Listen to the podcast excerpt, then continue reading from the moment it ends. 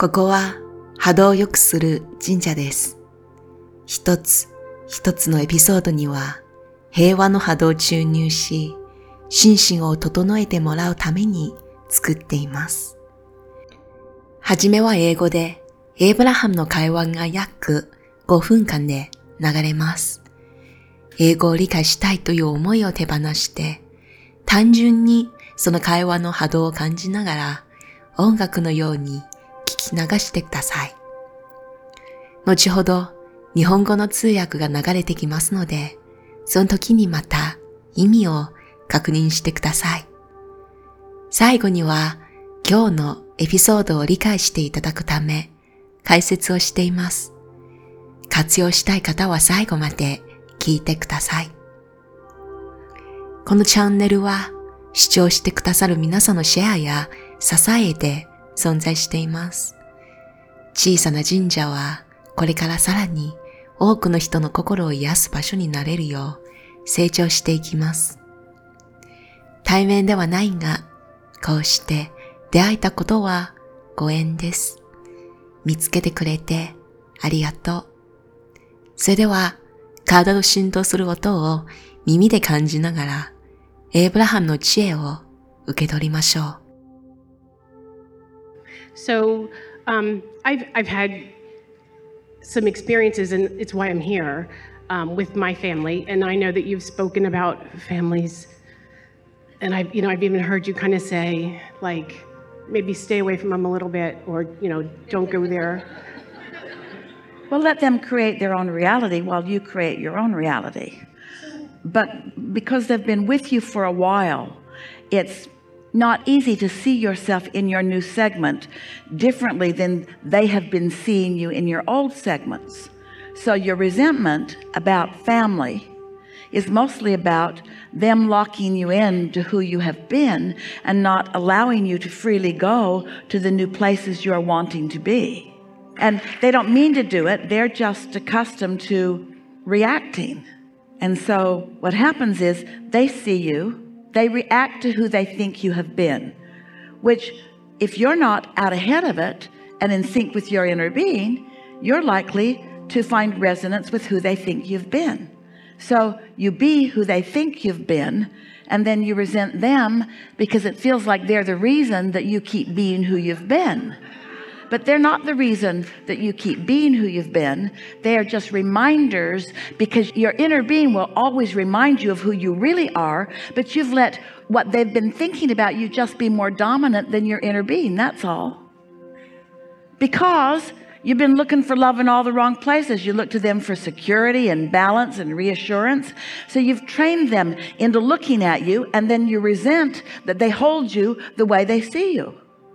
And it's really hard to get them to not see you the way they've been seeing you because you're so mad at them for seeing you like they've been seeing you that you're being the way they see you. So you all should just run away. And that kind of is what I've done. Well, we didn't really mean that. But what are you going to do to stop the cycle of regurgitation and start a new cycle of being? How can the continuity of who you have been morph a little into who you really want to be and release a little who you have been? That's what deliberate creation is always all about. How can I become the new? Still appreciate the platform from which I am bouncing. Yes. I love your teachings because I don't see them a lot because I think that they're on a different disc than, than I try to be. I, I try to be deliberate in keeping my, I, we we call it keeping our But there is high. something about not seeing them, deliberately not seeing them. I don't know that I deliberately don't, I have deliberately said, you know, like, I think you just need to have a nice life. Well, we'll just be.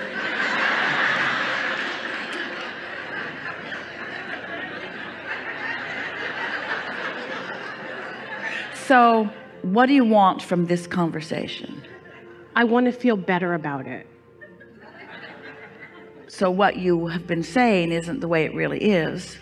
And what we were saying is the way it really is, in that just thinking about them, in other words, whether you see them or not, they're still active in your vibration and keeping you from being who you really want to be, or you would feel better if you were being who you really are.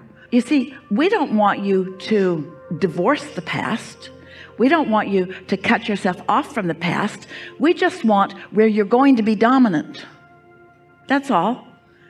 You're never going to stop the continuity from what has been to what is to what is becoming. That continuity is always going to be there. We're just asking you to pay attention to which way you're looking. And so we're not asking you to say, never again. We just want where you're going to be just a little more dominant.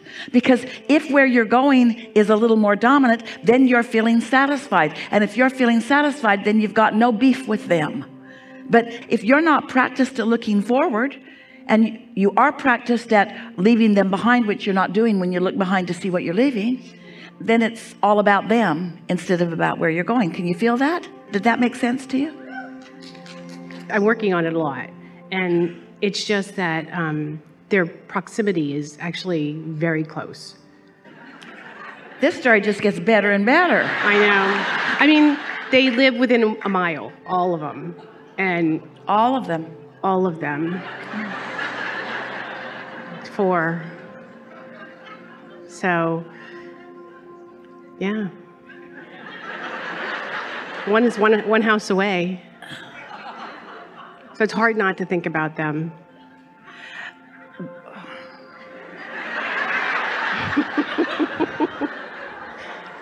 I know. They're not here now. Are they here? No. The proximity of them is really not what this conversation is about. It is your mental proximity. And you see, here's the thing we really want you to hear this.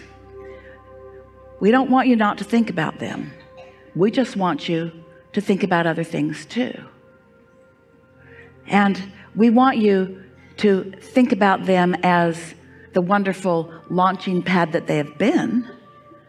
And so when you think forward thoughts, the wonderful launching pad that they've been is part of those forward thinking thoughts. 質問者以前家族について話していただいたことがあります。ネガティブなマインドを持っている家族とはしばらくしばらく距離を置いた方がいいと言いましたよね。エイブラハン。彼らには彼らの現実があります。あなたは自分のビジョンに集中すればいいです。しかし、家族の長い間、家族の長い間一緒にいると自分の方向性を邪魔されてしまいます。昔の自分と今の自分が違うとしても、昔のあなたを見てしまうでしょう。特に家族は昔のあなたのイメージが強くて、それに対して反応します。彼らは自分が思うあなたに対して反応しています。そして、その時に真実を知っている内なる自分とつながっていなく、軸からブレているのであれば、あなたは家族が反応している自分に同調してしまい、イライラしてしまうでしょう。その時、あなたは彼らが思うあなたになってしまい、彼らのことが嫌になります。その人たちが原因だと思ってしまいます。家族は常に成長しているあなたを映し出す大切な役割を持っています。しかし、進化している自分に集中していなければ、彼らの想像した自分に無意識的に合わせてしまい、苛立ちます。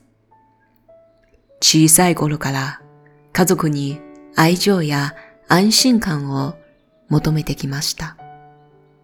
それを与える側の人だと思い込んでしまい、与えられるように機嫌を取ってきました。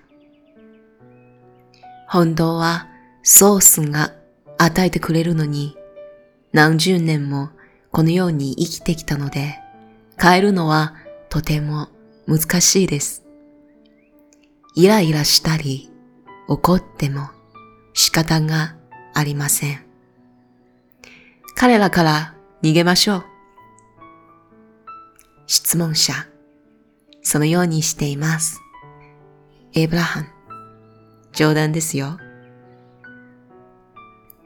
この循環を断ち切るためには、昔の自分を少しずつなくし、成長した今の自分の存在感を大きくします。これは今回のワークショップの議題ですね。外の現状を変えないで、今の自分に同調し、それをアピールします。質問者。実は彼らに合わないようにしています。エイブラハン。物質的に合っていないけれど、彼らのことが気になりますよね。気になると波動が乱れてきますよね。質問者。この件について良い気分でいたいんです。エイブラハン。過去の自分や過去の出来事とさよならしろとは言っていません。これから向かう場所を大きくしてほしいです。成長していくあなたに注目してください。昔の出来事、今の現状、そしてこれからの出来事という時間の流れを壊すことはできません。だからこそ、この流れのどこを見ているかが大事です。もう合わないのではなく、これから向かう場所、これからなっていく自分に集中してください。毎日成長しているのを感じると満足感が生まれてきます。自分自身のことに集中するから、相手の波動に影響されることは少なくなります。自分の人生、これから作っていく人生を見るように練習してください。そうすると、彼らが主役ではなく、あなたが人生体験の主役になります。その波動、その状態から話す言葉には力があります。質問者。理解していますが、やはり彼らはあまりにも近いので邪魔されます。エイブラハン。本当の距離とは物理的なものではなく精神的な距離です。家族のことを常に考えているこの精神的な距離は近いですね。これから言うメッセージを覚えていてほしいです。彼らのことを考えないでとは言いません。ただ自分のこと、これからのことをたくさん考えるようにしてください。家族や周りの人はあなたの成長に欠かせない種です。これで良いのです。この種からあなたはどう成長しているのか、どのように成長してきたかを考えるようにしてください。ここからはこのエピソードの解説に入ります。このエピソードの中で出てきたテーマ、集中力はとても大切です。ここでの集中力というのは自分がやりたいこと、なりたい自分に力を入れることなんです。つまり自分軸ということです。人は周りに影響されるときは自分の心の中に重みがあるしっかりとしたものはないからです。外の声を聞いた方がいい。あるいは今までそうしてきたから習慣的に外の声を聞いてしまうのです。もちろん、それに対して愚痴を言ったり、外の言葉は、とか言いたくなるんですよね。でも、外の力に対して何とかするよりも、自分の重み、自分のビジョン、その軸をしっかり見つめた方が早くて良いのです。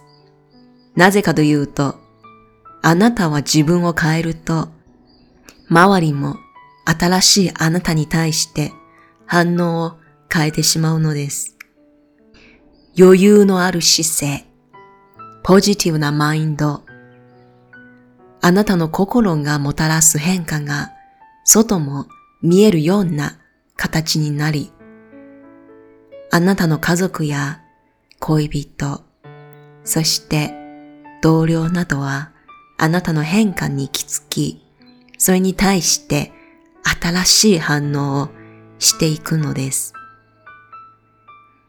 これは自分を変えると周りが変わるという言葉の意味です。周りをどうのこうのするのではなく、自分は何を望んでいるのか、もしそれはまだわからないのであれば、自分の望み、ちゃんとした重みのあるビジョンを見つけることを目標にしてください。すでに見つかった方は、それだけを見てください。そうすると、周りはどんな風が吹いても、たとえ嵐が来ても、あなたはぶれません。エイブラハムの17秒の法則を使って、少しずつ少しずつ、その波動の基盤を鍛えていけばいいのです。